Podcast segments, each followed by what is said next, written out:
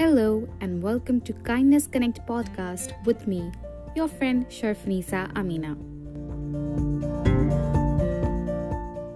Hi, Jan. How are you? I'm just fine, thank you. And you? I'm doing great. How's the weather there? Oh, we have a beautiful afternoon in the archipelago of Stockholm among 30,000 islands. A lot of water and sunshine. That's beautiful. That's amazing. Yeah. Uh, uh, so, Jan, before we begin with, I'd like to introduce you to our audience today who's joining us live for this session. So, uh, Jan is an international author and speaker who inspires people to cultivate a caring, inclusive, and welcoming mindset and behavior. He has written over eight books and has done over 2,000 presentations on hostmanship, the art of making people feel welcome. And he is also the founder of the Hostmanship Group. Jan has 25 plus years of experience from the hospitality industry, working as CEO, director for a host of companies. He was head of development at the Swedish Tourist Board, president of the Scandinavian Tourism Inc. USA. He's interviewed hundreds of leaders in all ages and thousands of people throughout the world on what makes them feel welcome and included. He's also a Stanford University certified trainer of compassion. Uh, now, Jan has a very, very, very long list of achievements and contributions that he's done to the world. But uh, keeping in mind that we have a session to uh, take forward, this introduction is very short and I'll be including his entire list of achievements and contribution in the post. uh, but to give you a little more insight about Jan, so when I first had conversation with him, this is what I got to know about him as a person. He's extremely passionate about what he does, about hostmanship, about including and welcoming people, which is, I believe, a very, very beautiful concept and something each and every one of us should imbibe. Uh, second, it's impossible not to get affected by his charisma. And if you don't believe me, just listen to this entire episode and you will agree with me. he is a visionary on path to world to make the world a more better, a more welcoming, more compassionate, and more kind place. So, Jan, thank you so much for be, agreeing to be a part of this episode of Kindness Connect podcast. It's a pleasure to be with you, Amina. I thought Thank we had you. a wonderful conversation, and and um, when you told me about your life purpose, it feels so good to be with you. Thank you. You know, yeah. even I've been from that day thinking about all the ways we could take this conversation ahead, but then I had to remind myself, okay, this we have a very limited time period, and if we just explore all the possibilities, it might take an entire day. So right. uh, I had to remind myself, okay, Amina, be very precise. Don't get carried in the conversation. so, so how long time do we have, Amina? Well, uh, we can go as long as we possibly can. I mean, Instagram Live gives us about one hour of a session, live session. Okay. Okay. Uh, if we need a little more time and if you are comfortable with it, we can start another session as well. But sure. it totally depends on how the conversation goes and how many questions people ask us. Yes. Hmm. Okay. So, uh, Jan, to begin with, uh, I'd like us to tell. Uh, I'd like you to tell us what hostmanship is all about. Hmm. Hmm. Well, as, as you mentioned, I mean, uh, we define hostmanship as the art of making people feel welcome. You could, in short, say that it's the art of creating hospitality. And when you talk about hospitality, it kind of goes many ways. One way is when you greet a, a guest as a host, you welcome somebody to yourself to your house, to your business, to your world, then then you practice. I would call it then hostmanship. It, it's it's how you um, cultivate your capacity for hospitality when meeting and greeting a guest, and uh, and of course India that has brought so many gifts to the world I mean, so many gifts to the world with all your wisdom and traditions. And, and I know that you have a word to see the guest closely as God. It's something like Atiku. No, I don't. I don't remember. You know. So, uh, that is beautiful. So that's one part of welcoming, how you welcome a guest, and that's what we think of hostmanship. The the second direction that this can go is how you and we as a guest welcome our host. Because if we are to have an inclusive and welcoming meeting or conversation as we have, we both have a responsibility. You are the host here, maybe, uh, and I am maybe the guest in this conversation, but it's a mutual responsibility. And the way I practice guestmanship, if there is such a word, I don't know. Uh, actually, there isn't a word called hostmanship either. I kind of invented it uh, anyway. And and we are all guests here, aren't we, on this planet, and, and how we behave as guests, uh, and what we want to leave behind us, um, the, the footprint, the ecological footprint, and what have you. So, so guestmanship is a pretty important thing. Now, the third way all this can go is also how we welcome ourselves if we treat ourselves in, in, in the same fine and inclusive and uh, dignified way as we would treat somebody else, and that is not often the case. We can be sometimes a bit hard on ourselves, and we have this inner critic and so. So hostmanship kind of goes welcoming a guest, the guest welcoming a host, and welcoming ourselves. Hmm. That's beautiful. Yeah. So it's all about uh, creating an environment where people feel welcomed, included, right? Absolutely. Feel safe. Mm-hmm. Feel uh, feel friendship. Feel welcome, even if they are strangers. Um, and in all religions, and I'm not a special religious or spiritual person, but we can find so much in all the old traditions and religions uh, about the importance of this.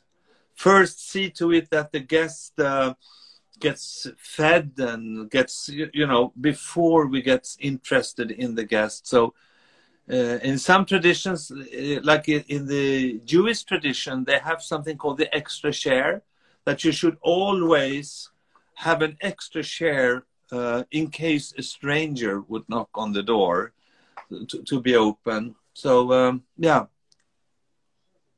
That's amazing. Mm-hmm. Yeah. Um, uh, last time when we talked, you shared about in your journey to understand how hostmanship can be applied in the world. When you interviewed so many people and leaders, mm-hmm. uh, you learned about seven choices. Yes. Right? love for us to explore the seven choices of hostmanship and to see how we can use each of those choices and make our lives better. Right. So let's think a bit about a mindset. Sometimes we say that some people are service minded or minded. So I think the first thing to reflect on and it would be interesting to hear what you think about this, uh, Amina. Is a mindset something that you have and are stuck with? Like a fixed thing? Or is, what would you think? Is a mindset more dynamic? Can you change your mindset throughout life? Or will life change your mindset? What do you think about that? I think both of these are possible. It depends on what we choose. If I choose to remain stuck in my current mindset and not change, then for the rest of my life, that's how I'll be living. And I'll be complaining, whining, I'll be frustrated because now I'm feeling the burn of everything that's happening around me. Or I could choose to adapt. I could choose to change with the situations around me and to see how I can be the best of myself. How hmm. can I grow? So I can be either of them. It depends on what I choose, what you choose, what everyone else chooses. Yeah, but you can choose. Yeah. Is that what you say? You can choose. And uh, I think the same. And I think the mindset we have it determines a lot on our life journey, what we will experience, how we see things, and uh, how we appreciate things. It's it's a lot about because behind our words and behind our actions is this mindset, how we in here relate to the world around us, and and you know we we humans we have two conversations going on at the same time. One conversation is within ourselves.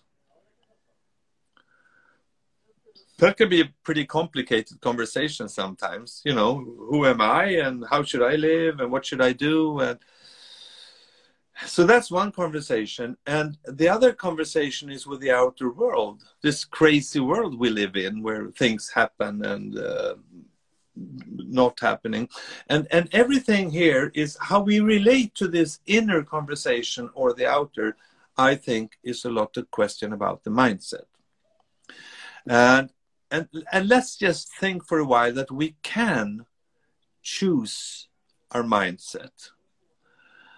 And my experience is that after interviewing hundreds of people about their mindset that people who are inclusive and welcoming they have made some choices.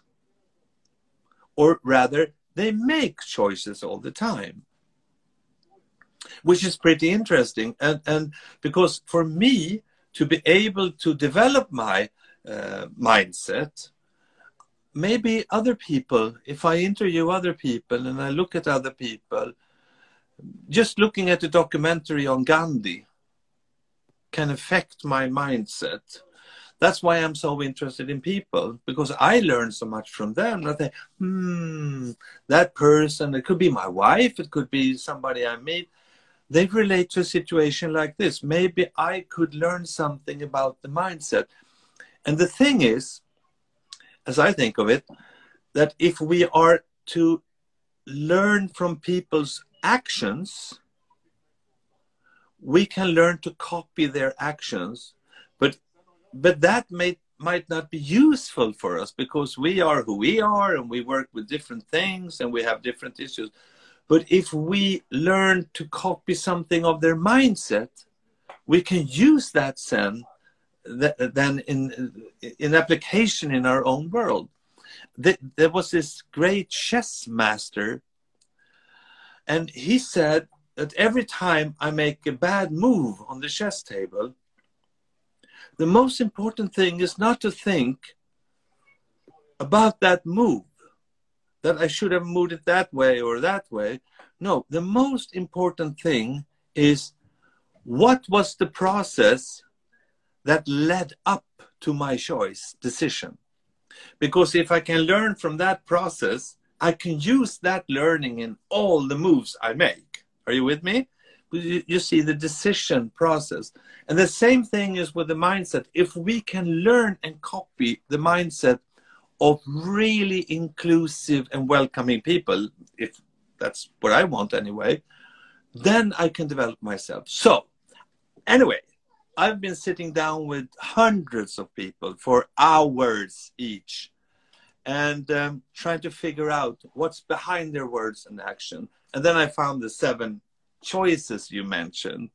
So, so do you want us to go through them? Yes, definitely. Okay. okay. You have to stop me if I talk too much, Amina. Remember, okay, okay, I, I'm a lecturer, so I talk a lot. Maybe that's why I'm a speaker. so, and, and these are seven choices. There might be more. I don't know. But this is what I kind of, I've seen a pattern coming back all the time. The first choice, and this is not in an order, but let's, let's take the first choice is service over or before selfishness. So it's not service instead of selfishness. Because this, these people understand that the more I serve, the more in me gets back. I get back inside. So, so, so it, but instead of thinking what's in it for me? as the first thought, instead of thinking that, we could think what's in it for us, what's in it for them, what's in it for the listeners to this podcast? instead of what do I want to say? or do uh, you know? So so it's not instead. It's over or before and I've learned through life that the more if you want to be really successful I told my sons if you want to be really successful in terms of living the life you want that's the best definition I have of success being able to live the life you want. Mm? And that, of course, can change throughout life. And it might be different for different people, how they define success. For some people, when they're 25, it's important with a nice car. But when you're 66, like me, nah, it's not that important. It's more important with relationships and contribution and things like that. So I told my sons that you can be as successful as you want if you make other people successful. The more you serve others, you will get so much back. Maybe not from them, because they might not even be able to give back. But if you take some saint like Mother Teresa, well, one could say that she probably uh, got something back herself. Maybe not from the people she served, but she was uh, uh, following a, go- a, call from God, or it made her feel good to do this for other people. Uh, and, and, that might be more valuable than any money in the world, so to say. So, service, and it's to serve. And to serve is uh, if you take leadership, there is a concept called servant leadership, right? And uh, that is, you serve your employees, they don't serve you. And if you serve your employees so they can serve their clients, their patients, whatever they have. So it's it's it's it's a mindset. I'm here to serve, and for the people I have interviewed, it's not being a doormat or a butler. It's more like how can I use my enthusiasm, my love, my knowledge, my experience in order to serve others. That's where they come from. Um, so it's the first one is service before selfishness then. And, and we live in a world where I think it's very egoistic many times. It's a lot about me, me, me, me all the time. We, we think about that. And for some people, that's of course important because they might not have food on the table and things like that. Uh, but, but, but it seems like in a culture like mine, being one of the wealthiest countries on the planet, I guess, still there's a lot of egoism. It's me, me. What do I, what do I win? What do I get out from it? a lot of external things, good status and things like that. Um, but but you learn the older you get, you learn that uh, it's more important to serve, and that can be the, the, people in the family, like my grandkids. It can be in the community. It can it can be the way you work, like doing this podcast. It's a way to serve, to give inspiration to other people. Um, so that's that's the first. Do you have any thoughts about that? I mean, uh, service over selfishness. Does that make sense? Yeah, I think uh, we may not receive it from the outside, but we definitely feel amazing when we serve others. You know, uh, the sense of peace, the sense of you know, I am actually contributing.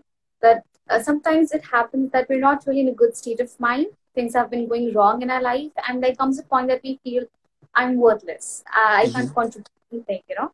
And in, in such times, if we help someone and they tell us thank you or something equally amazing, we feel like, okay, so I'm not completely worthless. I can do something. And that is the starting point. And from there on, we start to realize that, yes, I am worthy and I can do something. And you mm. feel good, feel happy. And the more you serve others, the amazing you feel. So it's like an addiction, but a very good addiction. Mm-hmm. Just helping you as well as helping others. So I, I totally believe this. Yes. So, so, so selfishness. That's amazing.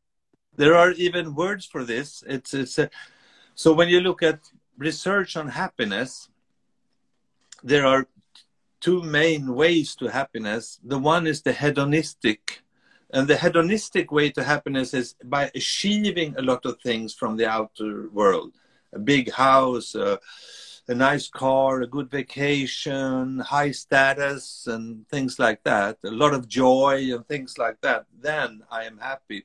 And of course, that can make you happy, but it seems like it fades away after a while with all these. The, the new car isn't new that long, so to say.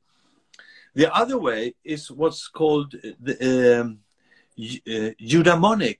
It's E U D. Eudaimonic way to happiness is that inner satisfaction that you live according to yourself, that you live according to your values, that you um, it is an ethical thing more than things, so to say. And it seems like in all the happiness research, the eudaimonic way, uh, the eudaimonic way to happiness is a lasting way to happiness. So, in, the end, when we're lying there and have maybe a couple of days left in our lives, maybe we will look back and say that my life was good if I have also um, served, if I also uh, used myself in order to make other people, this planet a better place or what have you, and not just li- lying there thinking how much you have in the bank account or what kind of car you had or, you know, all the job roles and things like that. So um, I think service is very fundamental uh, in order to be a, a happy in a sustainable way, so to say.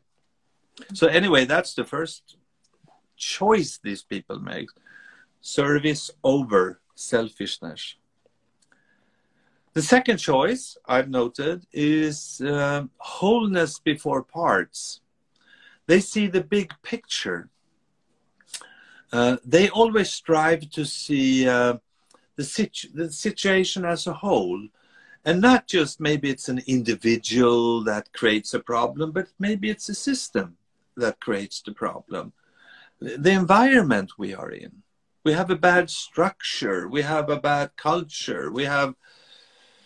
It's not the individual, and, and the same is that like the, they want to see the guest's whole situation, and and sometimes they are not so interested in what people are asking them, but why they ask it. So I have an example. I, I used to run um, a hotel in a ski resort, and it was like an hour uh, to the airport. And, and a guest came up to the front desk, to the reception desk, and said to one of the people uh, working there that can you can you book a taxi? I need to go to the airport. And that person was a very nice, service-minded person, so to speak. And she said, "Yeah, of course. What's your name?" And it will be here in, you know, 20 minutes or something like that. But the, the other person who sees a larger picture is not so interested in what people ask, but why. So that person can start to think, why does he want a taxi? Ooh, he wants to go to the airport. Hmm, there are many ways to get to the airport. And that person could then suggest the guest, listen, there is a bus outside here leaving in 15 minutes straight to the airport and that will cost you like half the price compared to a taxi. And the guest will say, Ooh, I didn't know that. That's great. of course, I will take the bus. It's good for the environment compared to sitting in a taxi and things like that. And that is what happens when you see a larger picture. What is this about, really? And not just get stuck with small parts. And uh, the same, I think, goes with the, the problem we have in the world today, the challenges we have, because we have some, they are so interconnected. There is something behind everything. And is it our culture? Is it our mindset? Is it, I don't know. And when you try, try to reflect, you will see that this little thing was just a little part in a larger whole, so to speak. And these people tend to see bigger they ask questions why all the time. Why? Why does he ask this? Why should we do this? How does this relate to anything? How is this helpful? And not just do do do things. you shouldn't always do what the guest asks you because they must might ask the wrong questions. They don't know the right question. The right question, maybe when you come in up to the front desk in the ski resort at the hotel, would would be how what would be the best way to get to the airport so I can take a two o'clock flight? Okay, but maybe the guest isn't capable of understanding how to ask. Um, so maybe we shouldn't listen too much too much to what people say, but why. Try to understand a larger picture. So so that's the second uh, part, and, and I think that throughout my own life, everything was so simple when I was younger. Like when I was a tourism director at the large resort in Sweden, maybe I was 25, 26, and everything was just about getting tourists there, as many as possible. We could make money on the tourists. But now, of course, I, I understand that, wait a minute, if we're going to increase tourism, is that good for the environment? Is it something that the people living here wants? Is it even something that the tourists are that are coming wants? So it's a very, everything is very complex, you know. Uh, and if you just stop on one little point and just see one little part, you might miss a lot. And that's what the, the, the that characterize their mindset. I don't know. Did you have any thoughts about that, Amina? Yeah, I was thinking, um, is this somehow related to what we're seeing today in the world, the racial inequality? You know, we talk so much about, oh, we have done so much great for people of race, for color. And yet, in the midst of corona crisis, we saw a huge uprising in America, all about racial inequality. So mm-hmm. I'm thinking, is this because we tend to just look at one part of the story a few individuals and not the whole group, whole idea. And you also talked about systems, the environment that we're living in. You know, and when I say environment, it's not just the nature, the plants, but the environment we as humans have created, the systems, our education system, our working mm-hmm. system, everything that we've created. Is this a reason why we're seeing so many disparities in our culture that we live in today? I guess it could be. I guess it could be. It's hard also to grasp complexity, how things are interrelated. Everything is interrelated in some way. You know, um, uh, I, I, strongly believe that whatever I do will affect a system more than I can see. I mean, if, if, if I, let, let's take a little example. Research shows that if you are kind to a person, kindness being your one of your focus, it will transmit to three other persons. It will uh, infect, if you want, in these times, three other persons. So let's let's say you you you enter a bus, and you enter the bus, and uh, with a smile, you say to the driver, um, Good morning.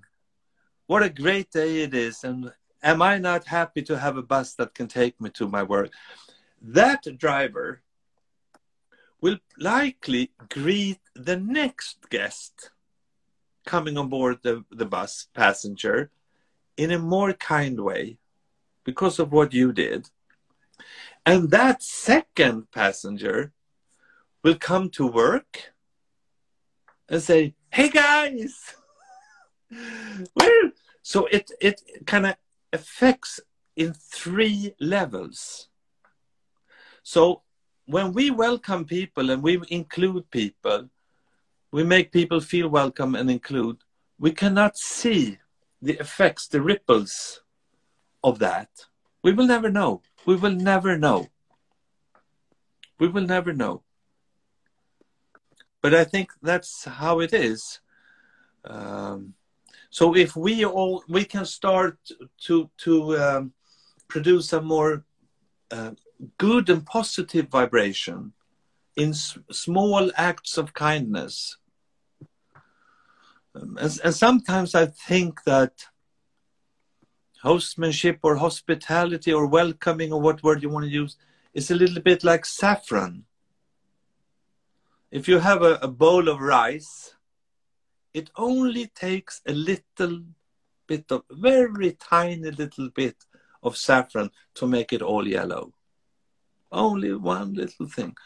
And if we could find these levers that um, small things we do, we shouldn't underestimate the power in all this. I myself, I can't uh, end um, the COVID. I can't end the war in Syria. Even if I want to, I can't. But the person coming up to me, I can do something for that person.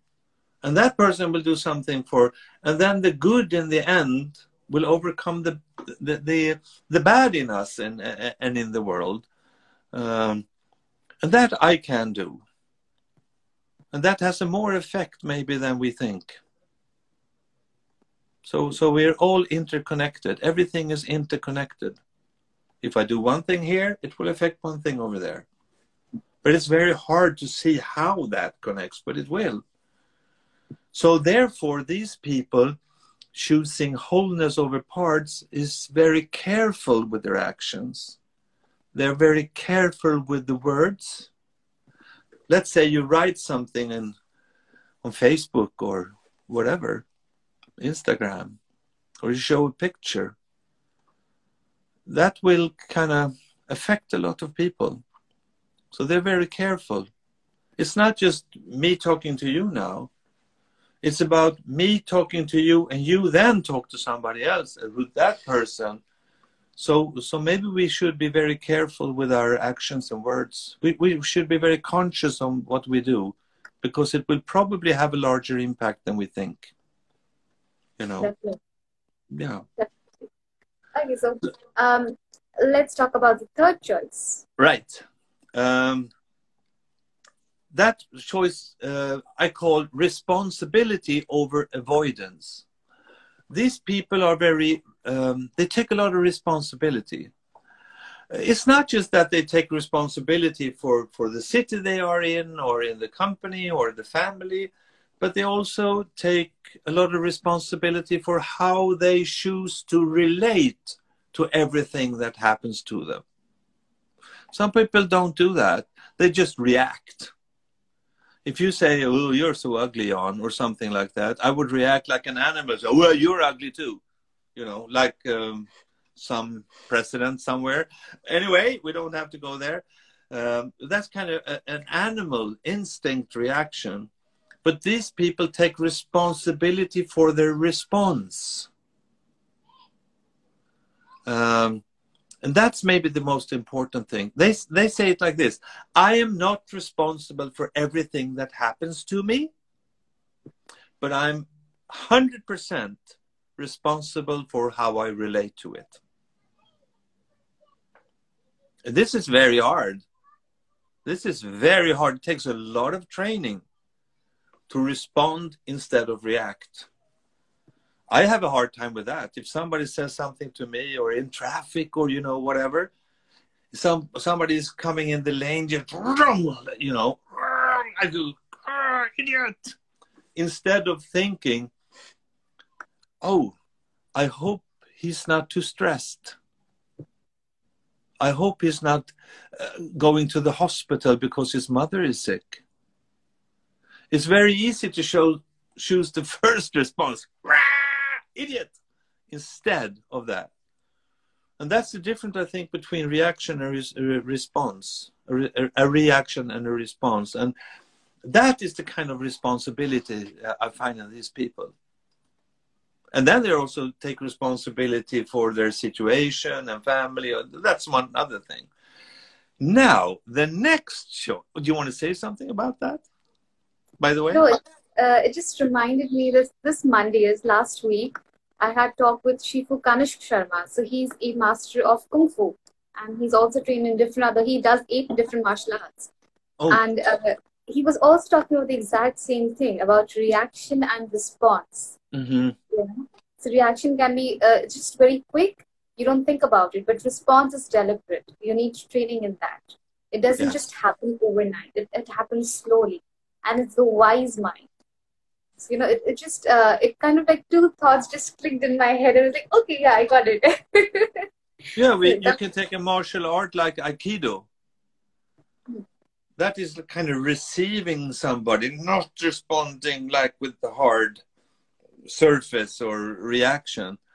And sometimes I think that uh, if we just could take a second or two to choose the response, it will make us freer. Because just being able to choose the response. Let's say I come home from work and my wife says, we should eat, we should eat at six. Why are you here quarter past six? in an angry voice. Let's say that. Then, if I react, I would say, Well, what the hell? That's the matter. I had a lot of work to do and I'm bringing money to the family. You know, that. Or if I choose a response, I would kind of think, Oh, she's not in harmony. Because when she's in harmony or in love, eh, compared to be in fear. When she's in harmony, she wouldn't say that to me. So if I then choose my response, say, "Oh, I'm sorry, um, time just ran away, and how, how, how has your day been? Terrible. You know, the jerk as my boss, blah blah blah blah blah blah. This happened. Oh, that's a wiser way to relate than just react. Um, but it's very hard.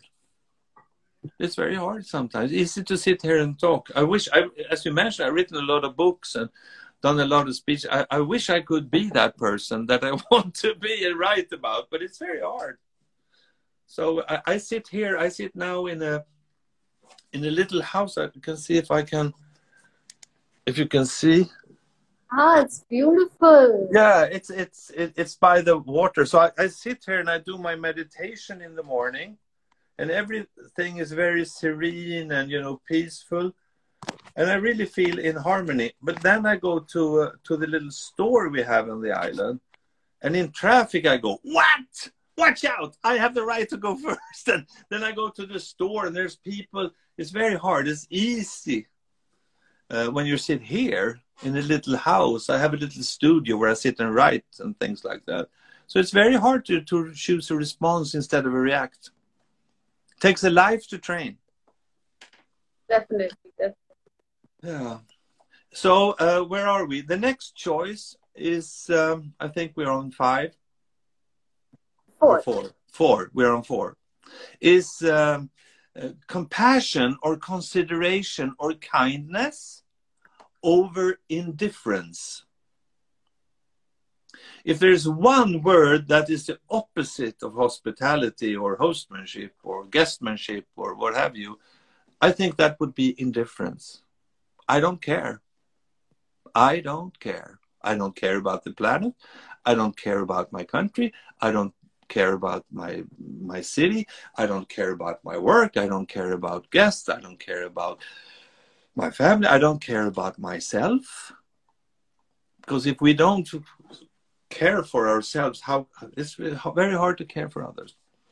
So, um, and, and I see that they have like a reflex of care, these people. It's all, how can I help that person? You know, I was standing on the bus together with my wife like a year ago or so before the corona thing hit and all that. And the, I was standing there thinking about the book I'm to write about compassion, about compassion for others and self compassion and all that.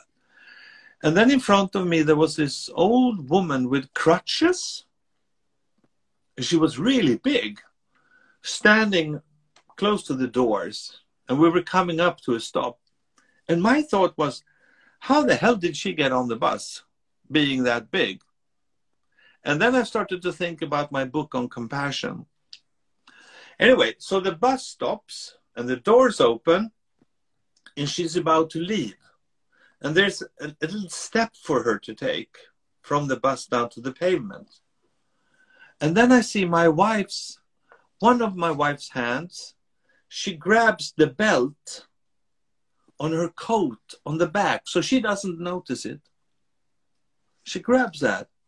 And the other hand, she puts just behind the hip. She couldn't see it. And my wife follows her that step down. And when she was down, she let go of her hands. And the lady didn't see it. And we walked the other way. And I felt a little bit of shame towards myself, thinking about my book on compassion, only thinking, how did she get on the board of bus and how she, will she get? And then I asked my wife, where did those hands come from? And she didn't do that to get applause from the others on the bus or so I should love her more or she would get something. And then my, my wife said she could have fell. She could have fallen. That was the only reason. So it was like a reflex. And you can see that reflex in some people. If you come into a train station and you see a, a, little child, like two, three, four years old, running around, these people will stop even if they miss their train to see that there's a parent around. You know? And then they walk. Because they care. They're not indifferent. Um, therefore, I would say sometimes it's very hard to spot these people because their actions are very su- subtle. They're always there somewhere. I think they are the ones holding the whole society in, in some kind of net of love and security and safety. They don't get all these headlines and tough, you know, working titles. Uh, great pay always. It's not about that, but they are there. They are everywhere, doing these small, caring things all the time. They are like they're weaving the web of the society and holding everything together uh, because they have chosen not to be indifferent. Indifferent. So I don't know what you think. Care, of course, relates to kindness. How would you define kindness, Amina? for me, kindness is somewhere we were not too hard and too critical of ourselves as well as others. You know, I think kindness is, even though it's an emotion, it's a feeling, it's a deal, at the exact same time, it's our thinking mind as well. You know, so if yeah. I'm really objective in my thinking, I will realize that if I've made some mistake, it's not because I'm a bad person. It's because maybe uh, I didn't know better. I didn't have the knowledge, the wisdom, and which is why I made a mistake. Or maybe I was preoccupied with something else and I didn't pay attention. I was indifferent because I had something going on in my head. Mm. You know? So for me, kindness is all about how we view ourselves and our actions and our intentions. Okay. So like you said, holding someone just to get off get off the bus because we don't want them to get hurt, it's definitely kindness. But at the exact same time, it's so much more. If I can make you laugh and smile, I have done a great deed of kindness, according to me. Because I made someone's day, I made them happy. So for me, kindness is everything that's small, tiny, like you said, it just goes unnoticed. No one sees it. And these people weave a net of love. I just love the way you said it. Mm-hmm. You know? So this is, I think, very important. For me, kindness is intrinsic. Mm. Kindness is the ability to look at the other side, the other side of the story, choose a perspective where we're not mm. blaming people, but to understand what's going on with them and why they are behaving, reacting, responding the way they are. So, so the when you said this, uh, this lines about people who are upholding the society, I don't, I don't know if you noticed, but I was smiling because that just made me so happy. Mm. Yeah, that, that's beautiful. Yeah, you have a beautiful definition, I think, of kindness. Very inspiring. Very Thank inspiring. You. Yes. Yes. Also, I think, I don't know what you think, it seems like we are very kind. We have intrinsic kindness, but it seems that we can be unkind too. Definitely. So, so we have to kind of work, I don't know, mm-hmm. the darker side of us uh, in order to cultivate the bright side. I don't know. Why are why do you think some people are more kind than others? I think again it comes back to choice. You know, I totally. Why do they make that choice? I mean. Um, well, I can only tell you from personal experience and not mm-hmm. as a whole. Uh, I think our experiences change us. A lot of people go through hardships and suffering in life, but they're able to come out of it. They choose to make better out of themselves. You know, someone hurt me, so it's mm-hmm. my responsibility to make sure I don't hurt someone else. Mm-hmm. Or you could be like, okay, someone has hurt me, now I'm going to take revenge. If I went through the suffering, others have to go through the same suffering to know where I come from. I see. So, at the end of the day, it's, it's, a, it's a choice that we make. The environment, like you said, environment shapes us, the systems around us shape us. Mm-hmm. And I think some people are a little more blessed, more privileged by birth. You know, like some people are born leaders. Mm-hmm. They'll be, they'll just do great leadership uh, activities from when they're kids. And some of us, we have to learn how to be a leader. So mm. I think kindness is also like that. Some of us are born with great kindness. Others have to learn through pain, suffering, the experiences of our life. So I think it goes both ways. Mm. Yeah, it sounds sounds sounds sounds right. Yeah. So that was the fourth and the fifth choice they make is knowledge or curiosity over arrogance. And arrogance, I kind of think of as the know it alls. Been there, done that, I know it all. I'm 66 years old, I've done everything. Don't you come and tell me anything because I've been around, blah, blah, blah. So, so you know, we, we can get very arrogant. And uh, sometimes you know that arrogance can cost us a lot because we think oh i have so much experience but we live in a new world. Maybe that experience can be dangerous. It's not wise to have that because it when i was a little when i was in your age amina we never talked about uh, the environment. It wasn't like on the agenda. I mean the, the, the climate crisis didn't exist it did exist, but not in our minds in that way. So uh, maybe I have to be careful with my arrogance uh, and, and choose curiosity to stay open. I think you should welcome every day not as it would be your last day. You should not live your day as it is your last day, but your first day. Because if you have what they in, in Buddhism call a beginner's mind, um, so many options and possibilities are possible than if you have like a closed and a fixed or a closed mindset. You're not curious anymore. Um, and, and in sweden we used to say maybe that's international too that you learn as long as you live. But now we say you live as long as you learn. Because when you stop being curious you stop learning you're kind of in the dying process. If you already know everything, well, what the heck is the idea then? So con- constantly to stay open. So I, for example, for was it two years ago, turning 64, I went to Stanford for six months to to educate myself as a teacher of compassion, uh, and, and you know my um, my son's wife says, "Oh, that's really cool, being 64," you know and, and still trying to develop yourself.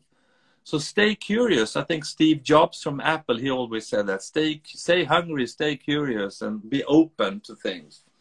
And the sixth choice is uh, dialogue over conflict. And these people, they choose more to understand than to be understood. They are good listeners. They listen with kind ears, right? They they ask kind questions. They ask inclusive and welcoming questions, and they have kind of welcoming ears.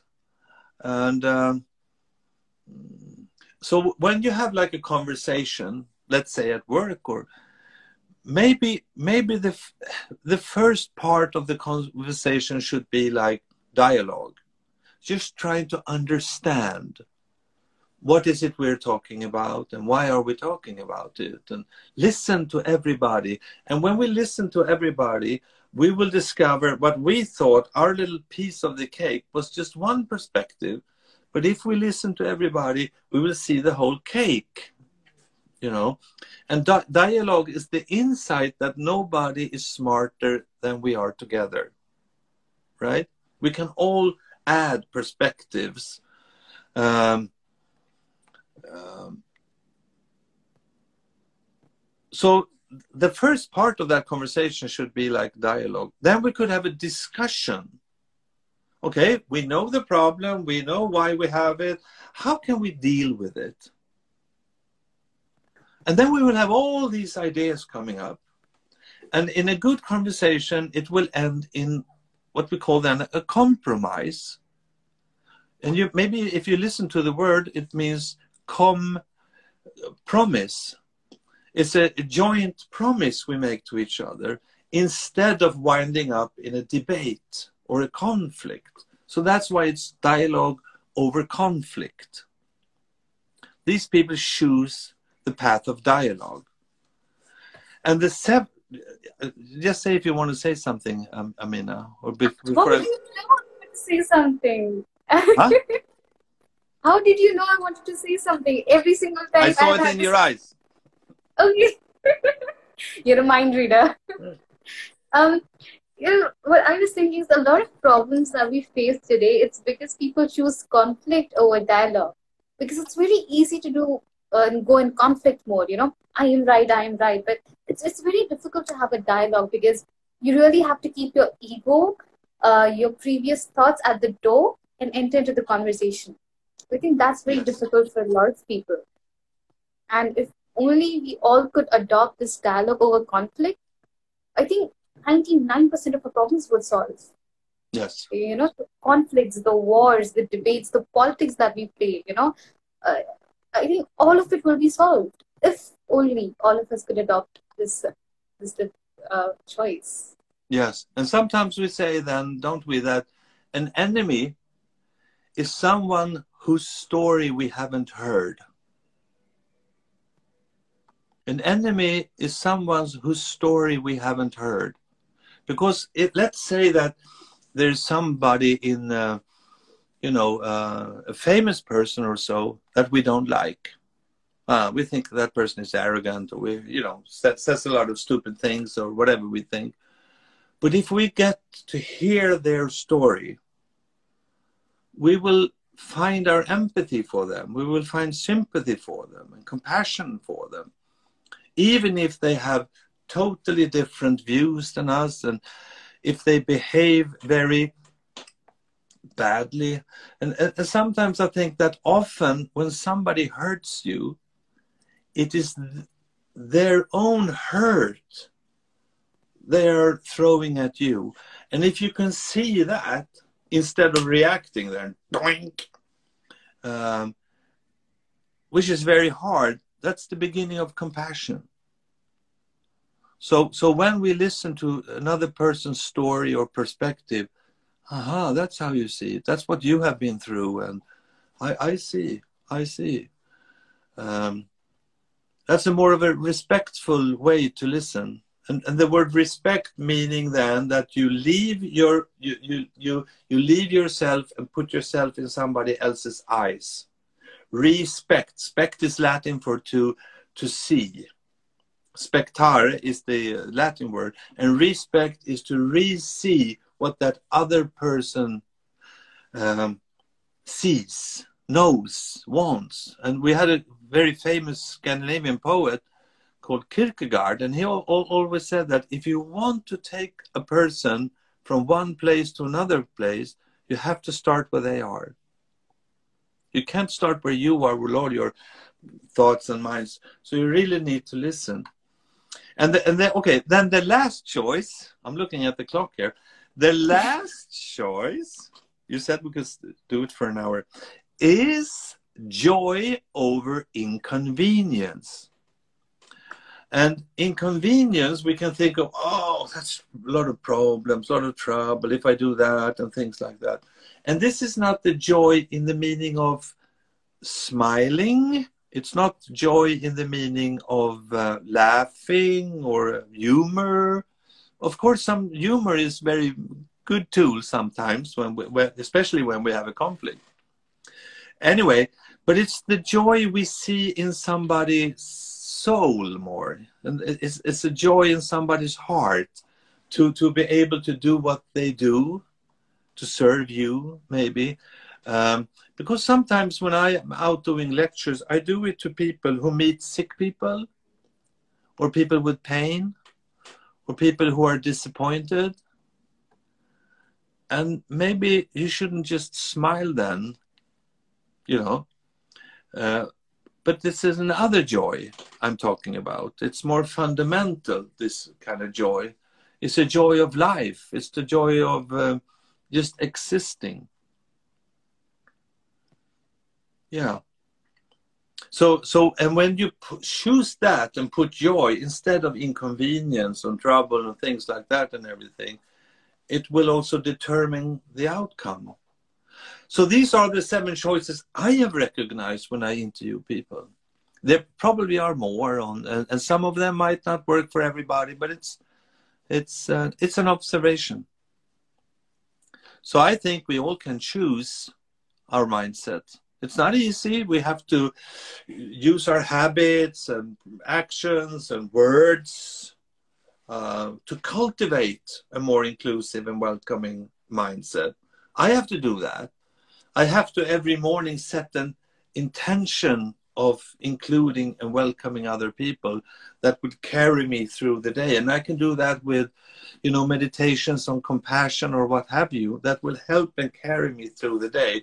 And the day is often very uh, troublesome, crazy, a lot of people who aren't happy. You're meeting all the time and say stuff and do stuff. And so it's, it's make me more resilient to have this kind of philosophy in me. That's that's amazing. That's beautiful. Yeah. This, uh, let's connect this with ourselves. Okay, mm-hmm. like uh, earlier you mentioned about self-compassion. Mm-hmm. we all make mistakes. None of us is perfect. We are all a work in progress. Uh, sometimes it happens. It's very difficult for us to forgive ourselves. You know, uh, we are being too hard on ourselves. No, I shouldn't have done this. I shouldn't have said that. And I totally believe in some ways that it's easier to forgive others as compared to forgiving ourselves. Mm-hmm. It, if, if you develop a little bit of empathy, I think, I think it's easier. What do you think about that? It's easier to forgive others as compared to forgiving ourselves. Uh, definitely it's it's definitely more easy for a lot of people to feel compassion for others than for oneself. So when, when for example, when we do like an eight-week uh, uh, training called compassion cultivation training, uh, when we started with that, we started with self-compassion. That was too hard. It was too hard for people because if you are to cultivate compassion for yourself and you take up times when you have been hurt and life has been bad towards you and things like that it's too was too hard so we had to start instead of compassion for a close close ones some near you and then uh, for, compassion for a neutral person and then compassion for somebody who has um, hurt you you know and, and um, and then compassion for everyone before we started to think about self compassion because it's hard. We have sometimes this inner critic. Who do you think you are? Why did you do that? Some people uh, they have found ways to handle that inner critic. I, I read one poet. Um, she said that when this inner critic strikes, and often in the night when she wakes up, she sits up in the bed and she puts a pillow and we were talking about uh, meeting this inner critic. Who do you think you are? What should people say? What will people say? And uh, oh man, you made a fool of yourself and all that stuff. How were you thinking? And so some people would give that inner critic a name, like a comedy name. Oh, it's it's like whatever. It's it's it's it's Daisy back here in my head. And this one poet read about, when she woke up in the night, because sometimes in, in the middle of the night, that inner critic starts to work on you. She would sit up on the bed, put a pillow in front of her, invite her inner critic to sit down. And she said, Tell me, what's on your mind? And then the inner critic went through and she said, maybe I could learn something from that inner critic is, is instead. So, um, so self-compassion, uh, and sometimes everything we talk about here, Amina, about being welcoming, can be very hard for some people. For me, it's quite easy because my life has been so easy you know, I met my wife when we were 19 and we're still married and in love. That's not for everyone. I have two wonderful boys with wonderful wives and I have four grandkids and everything is just fine with me. And I've always been treated, I think, with respect and I've gotten the education I want and I never had lack of money. So I have easy life. But for some people, it can be much harder then maybe they have experienced things in their life where they have been uh, disappointed, where trust has gone. So for them, it could be very hard to open up and be very welcoming. And so, and, and the same is with self compassion. If you have been through or done things, maybe you feel ashamed for or guilt for or something like that, it's, it's not so easy with self compassion. So, uh, how do we go about being more compassionate with ourselves? So, you give us a few tips. I think it's it's um, if you take uh, well, I'm not sure I can, but if it if I take myself, I always uh, tell myself when I do good things. I always remind myself. Um, uh, I think about things that I'm grateful for in life, in spite of some hardships that happens. One of my best friends died like a year ago, only being 55 with five sons. In spite of some hardships, there's so much to be grateful for. Uh, I think also when we talk about the seven choices in the mindset, that helps me being compassionate also to, towards myself. So I kind of, you know, I kind of use other people to practice compassion on, so I can use it also towards myself. So it goes kind of both ways, right? So when when I sit in my meditation and and express like a line that I wish somebody who I have a hard time with, I wish that they are happy, I wish that they're free from suffering and pain, and I wish they have joy in their heart. Me, not being a religious person, I don't think that what I sit and think or say directly would affect that person. For some people, like a prayer, in some religions, they think that it will, but it's a way to strengthen my capacity. The more compassionate I am, practicing on the outside, it will be also easier on the inside.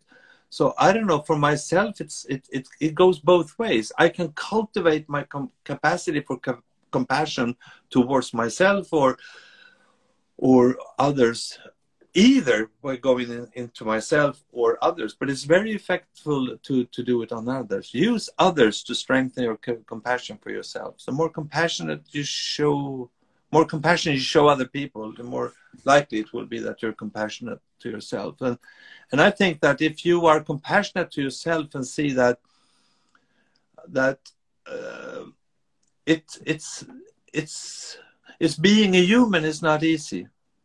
It's not easy always to befriend this creature we are to live with every second of our life on this mysterious journey and this individual or this creature we are to live with sometimes says stupid things, does stupid things, but often very good things also.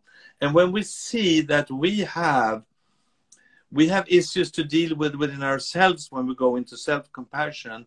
When we meet somebody, we can recognize that. So, ooh. So if we, we if we are in traffic and somebody's doing something really strange in traffic, you can think, did I ever do that? And then you think, yeah, I've done that too. So I, when we lived in New York, I was to see the Dalai Lama. I've seen him like five times or something. And then I came back uh, home, and my son, he was then like 10, he asked me, What have you been doing today, Dad?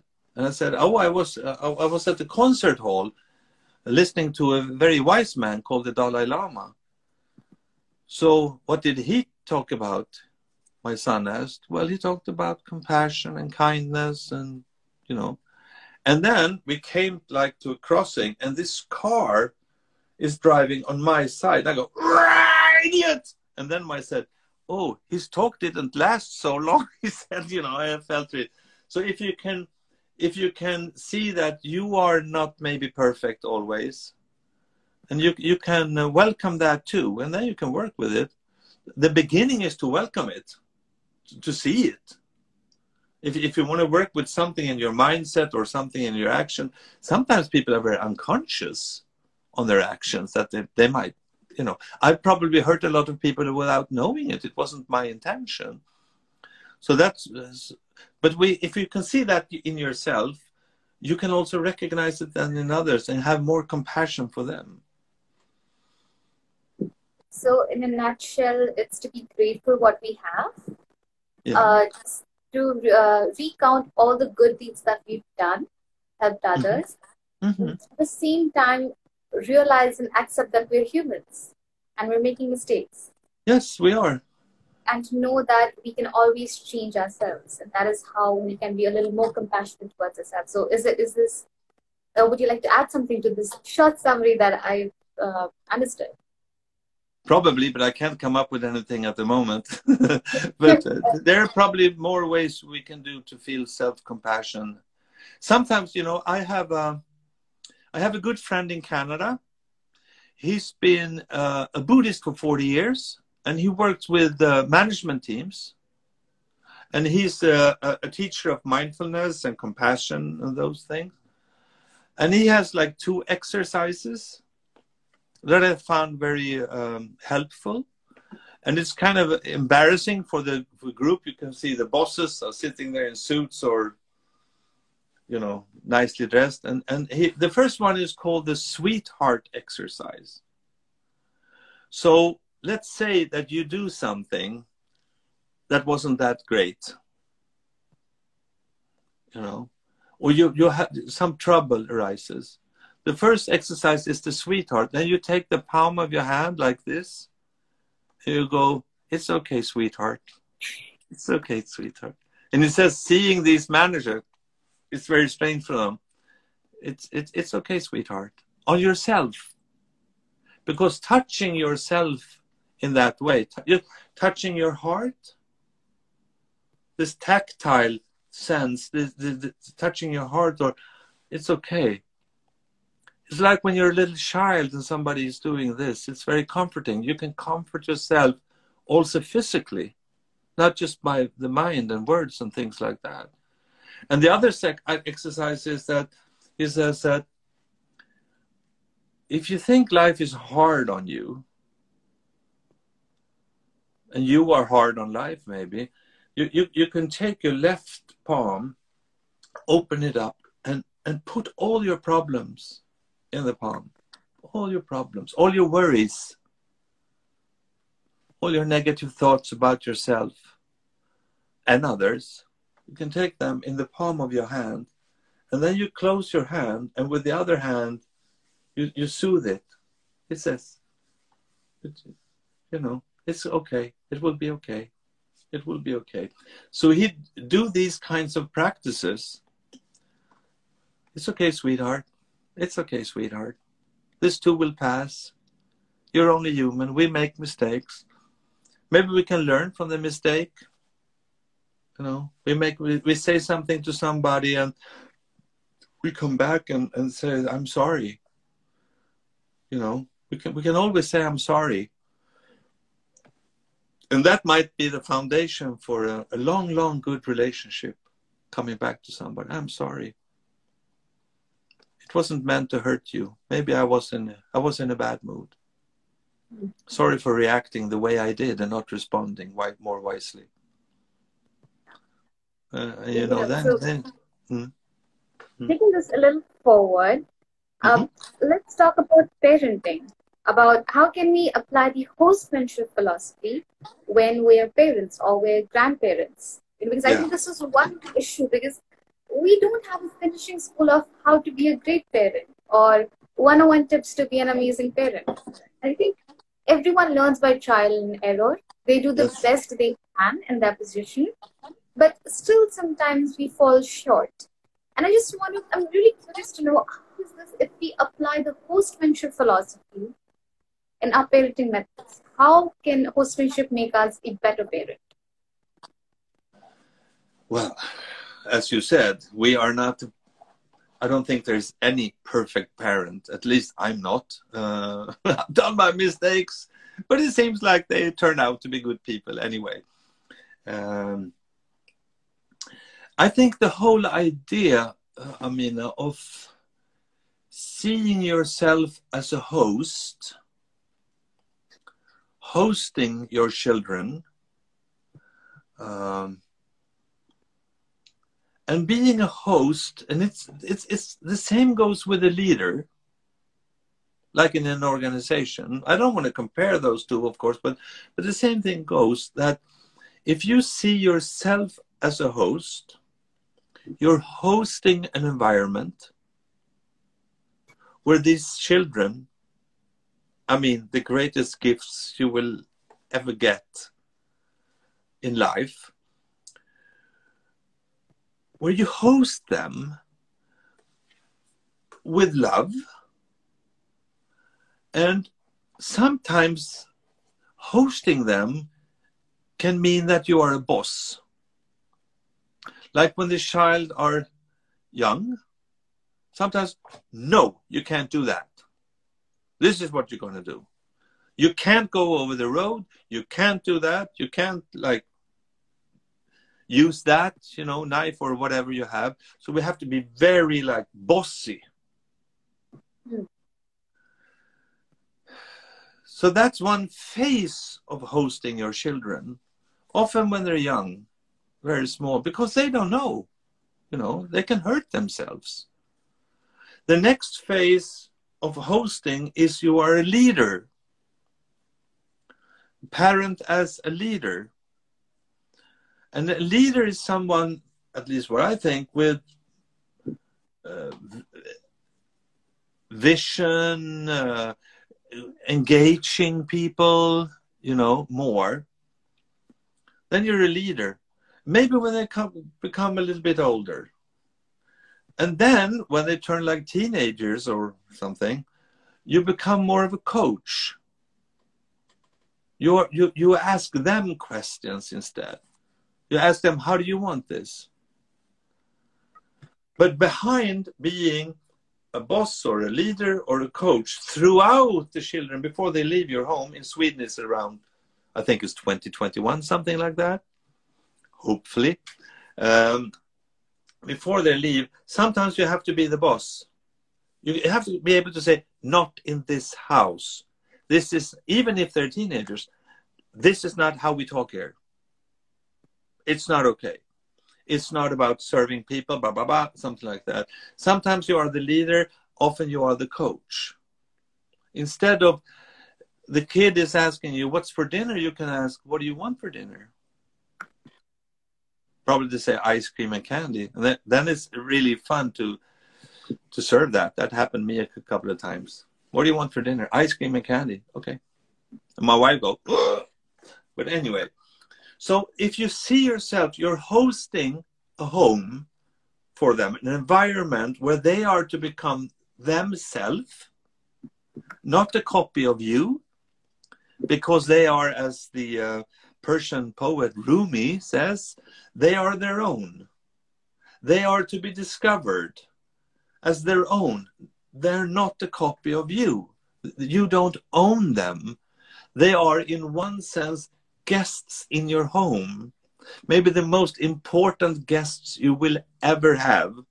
And they will, in your mental home, never leave you, of course, but in the physical home, they might leave you. So I think that if you have a sense of hospitality, of including and making them feel welcome throughout, that's an important, I think, for myself, ingredients in parenting. And the same goes with, with work, being a leader. You can host a vision, you can host a community. And if, if you think of it, if somebody invites you to a party, there's a host, and you are the guest. And the host role, in order to have a successful party or upbringing of children or workplace, is to create the conditions and the framework around the party. So the host can say, you cannot jump into the pool after 10 o'clock because then their neighbors will get angry or something. And, and, the host can be very strict. So if somebody will do that, the host can say, sorry, we can't do that. You have to get up if you have a pool. Um, but you as a guest we have to, if the, the kid feel more included and not just being told and and this is really interesting because we have a lot of immigrants coming to sweden refugees we are the country i think maybe in the world that per capita takes in most refugees so we have a lot of refugees coming to sweden and and immigrants. And i have a lot of friends from like syria. And the interesting thing there is that this is like a totally different culture for them, they say, because in my country, if they draw like circles, the inner circle is very small, it, says me. What I think and what I want to do is very small. The next circle is family, it's very big. What father or mother says, I should do or will do. It's very big. And then you have like authorities and governments, which they don't trust at all. So it's very small, affecting. They have also et ethnic groups before uh, authorities. They're a bit bigger. You know, could be religion or what have you. And then they come to Sweden, where the me is super big. It's up to me to decide how I want to live. No parents can tell me. At least after I left my home, I'm up to, I can do whatever I like. Even if my father would say, I think you should be a doctor, that's what you think. I'm not going, I'm going to be a car mechanic. I don't care what he thinks so much. So the me is very important.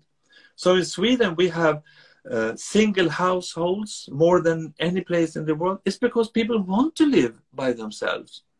You know, young people, they don't want to live at home. They want to be free. It's me, me, me. Nobody should tell me. And the family is very small. They don't affect us so much what our parents think or, so, you know. And then we have ethnic groups are very small too. Because we we are, we are like most people in Sweden are not religious at all. We, we don't go to church or to the mosque or what have you. More and more of the immigrants, of course, and then we have authorities. We trust that. That's very important. We do what the authorities say. So when you get like the coronavirus, in Sweden, we don't have to do lockdowns because if the authority says you need to distance yourself from us, yes, we will do that. Because we trust the authorities. We have a high index on trust. So, so it's very different in what kind of part of the world it, it is. Mm. I don't know how I winded up on all this actually. That's all right. Uh, yeah. I think it's just the flow of conversation. Yeah, yeah, I don't remember. You no know. problem. But I think I, I got the gist uh, about parenting. That oh, that's what we are talking about, right? Exactly. so at one point, a parent has to be a boss, a leader, and a coach, and that we should give enough freedom to our children so that they can discover themselves. That at the exact same can. time, yes, when they have, and at the exact same time, if we think they're going in a wrong direction, to hold them back and to teach them the correct values. And I think this is how the hostmanship comes into the play. So, so treating them when, as one. Yeah, when our children were one and three years old, I asked my wife, when they are leaving our house in some 18 to 20 years or something, what should we have contributed with? So we started to reflect on that. And three words came up. We wanted them to be compassionate. We wanted them to be to take initiatives. And we wanted them to be independent. You know. Those three things has been in the background when we have raised the children. And it wasn't so hard to make them be independent. That and sometimes taking initiatives that's really crazy too. But we have encouraged all that. Um, and that's hosting, that's creating an environment of love and for their own sake. And then sometimes you have to be hard, tough, love, or whatever you would call it. And sometimes you, you, you should ask good questions. And, and, you know, we've been talking a bit about that before. I think that the art of asking kind questions and, and meaningful questions and having meaningful uh, conversations uh, is very hard. It's very hard, and and and um, sometimes I think we should think, what is the most important question I have now in my life? To sit down and reflect on that. What is the most in? One of my favorite poets who died a couple of years ago. Her name is Mary Oliver, and she she's written fantastic poems. One is called "The Summer Day," And in the summer day, she starts the poem, or 95% of the poem is about the miracle of being alive. And all life, the miracle on this planet, you know, just that we can open our eyes. And she talks about who created the world, the black bear, who created the swan, and this grasshopper that looks at me.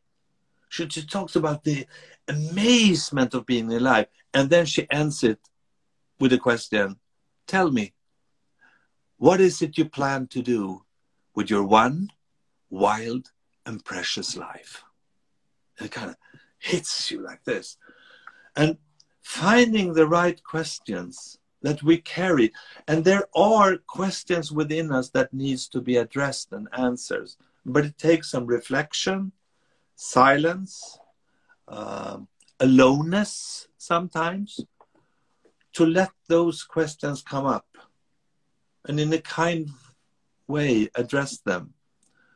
So, a lot about, I think, hostmanship or hospitality or welcoming or what have you is about questions. It's about beautiful and kind questions to others and to ourselves. I think that's kind of fundamental. So, I don't say that I have all the answers. I think the hostmanship philosophy is more about a lot of questions. So when I do lectures and I, I'm more like when we have a question and answer thing, I have the questions and they have the answers. It's not the way other way around. Or often it's the other way around, right? You know. So I, I, I hopefully I can ask good questions to people that are meaningful for them. And they're kind, they're inclusive, they're welcoming. Mm. And that's an art. Being kind as, as, as, as, as kindness as is your theme. It's often about asking questions and don't give people answers. And also parenting, of course. When they're a little bit older, maybe not when they're one year, but two years, you can start to ask questions. What do you think? What do you want? Definitely. Mm. Yeah, since we're on questions, here's the last question for you. Um, I find that many people find it quite challenging to answer, but well, this is the question. Uh, what is the best advice that you have given to yourself? You know, we mm. give advice to a lot of people, people give a lot of advice to us. What we fail to understand is that 90% of the time is the conversation that we're having with ourselves. Yes. And without recognizing, we are actually giving advices to ourselves. So, is there any particular advice that you have identified which you have given to yourself? And why do you think it's the best? Um, I think maybe I think it's more of a advice that I continuously give myself than that once. And one such advice is sleep on it. When something happens, as we talked about in the choices, when something happens or somebody says something to you, sleep on it. Sleep on it. If you wind up in a conflict with somebody, you know, it could be a a parent or a brother or a colleague or sleep on it. Don't react. I think coming back to that. And and you know sometimes i think that sometimes it's enough with a couple of seconds to, to reflect to be able to respond. But there is a saying sleep on it and that's because when you wake up next morning you will see probably that it wasn't only that person's fault. You had something to do with it too. Maybe I had a bad day or something. Sleep on it. Let's fall. So instead of writing that angry email in the evening, you know, sometimes I think that we on the keyboard it should feel if you press uh, the keys too hard, should come up a warning sign that says, "Oh, are you angry?" And he says, No, I'm not angry. Then the computer says, I will close down for 24 hours. See you. Chum, and go dark. Um, don't take everything, anything at face value. Don't take anything. Don't react. Sleep on it. Sleep on it. Be, be able to say, I don't know. Can I? I need to think about this. We sleep on it. And I know that sometimes when I when I used to live up in the mountains, which kind of really, in one sense, started all this for me. I had a a very hectic life then, and I had this burnout, and I was walking up to this river up in the mountains, and I was sitting there like, I think maybe close to 30 days. I didn't know about meditation or mindfulness or something. I just sat there. And I became more and more um, harmonious. And one day I was sitting there, everything froze. Everything, I, I can still explain what it was. Everything became one me and the trees and the sky, and there was no time and there was no distance between the trees and the stars or the sun coming up or what have you. And there was a little animal called a hermine that was standing just two meters away from me looking. And I turned around and the hermine looked at me and then walked slowly away. I can still uh, explain it, but it was something that really uh, changed me. There is more perspectives. There are more perspectives than what you think about everything. And, and, and sometimes you can sleep on it. Sometimes maybe you should take time alone. Maybe you should do a pilgrimage somewhere to be totally alone because then you will see more depth in yourself uh, and you will see the questions that arises that you need to answer um, and those answers might be what really becomes your life if you really listen to them and in this hectic time that we live we rush, we rush, we rush, we think this mind, mind, mind up here, brain, brain, brain. It's very hard to find solitude in order for these questions to come up that wants to wants to be answered by us. We don't have the time. Also, it can be scary because we might enter a place where it's totally unknown there can be very challenging questions that comes up that can be hard. But they won't leave you until you address them until you put that pillow and ask the question please sit. Tell me what is you want to ask? And when you have been there like i was up by that river i i, I was walking for many months up there it really changes you. You become more authentic um, and you see that uh, your life uh, is meant to be something of value for someone or, for some people. Um, and that's why all the contemplative uh, uh, traditions is about a lot about aloneness, taking the pilgrimage. Scary. Very scary. It's easier to be on the surface, having some fun, having a party. But then something is knocking. And you can try to hide that knock. I don't want to listen. I don't want to go there. Wow, it's strange. What happened? Or you can follow it. And it will totally change you, I think. At least for me, it did. Anyway. yeah. You have to be kind towards yourself. You, you, you didn't choose to come here. You just winded up. You didn't choose your beautiful eyes, Amina. You just got them from somewhere. You didn't choose your parents. You didn't choose your circumstances. I didn't choose to grow up in Sweden. We, we, there's a lot of things that I don't choose all the challenges life has. So uh, we have to be very kind to ourselves. We have to befriend ourselves. We have to befriend the creature we're going to live every second of our life with. that we can't separate from. We can never. You can't leave that person. And sometimes that person is starting to knock and say, Hey, Jan, where are you going? Tell me, what is it you plan to do with your one wild and precious life? Sir, Miss, Mrs., or whatever you are, that's a good question. Your one wild, precious life. What do you plan to do? Amina, yeah, wherever. I don't know. Get a good job. Buy a big house. I don't know.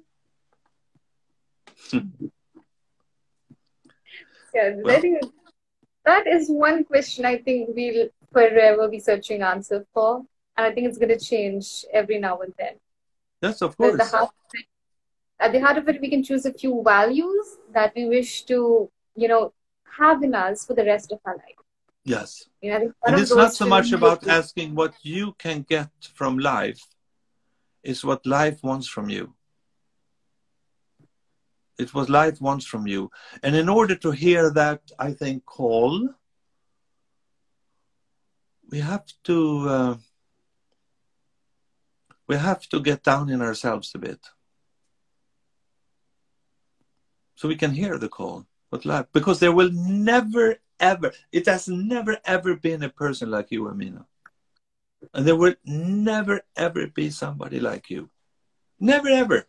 In all times there will be some with your heart your mind your circumstances your contribution your service. This is a one shot we have on amina. One shot for some years. Don't waste that. Don't waste your gifts. And don't underestimate your gifts. Don't underestimate what a hand can mean for somebody and what that hand will lead to in the next to the next person to the next person never never never go to bed every night i think uh don't ask yourself only what you did, but who were you today? Who were you today? Did you love, live up to all your expectations of yourselves? Nah, why not? Well, I did that. Mm, who were you? So when, you know, in the final end, you can lie in the bed being an old person and you can say, I'm ready. I'm done. Like my um, mother-in-law she was 92 years old and she she knew she had like i don't know a couple of days left. She says, "You know what, Jan?" She smiled. "I'm done. I'm ready. I had this fantastic life, and now I'm bye bye." So if you live from the inside and you be authentic, one day you will be looking back on your life more than looking ahead. Says, I, I was Amina.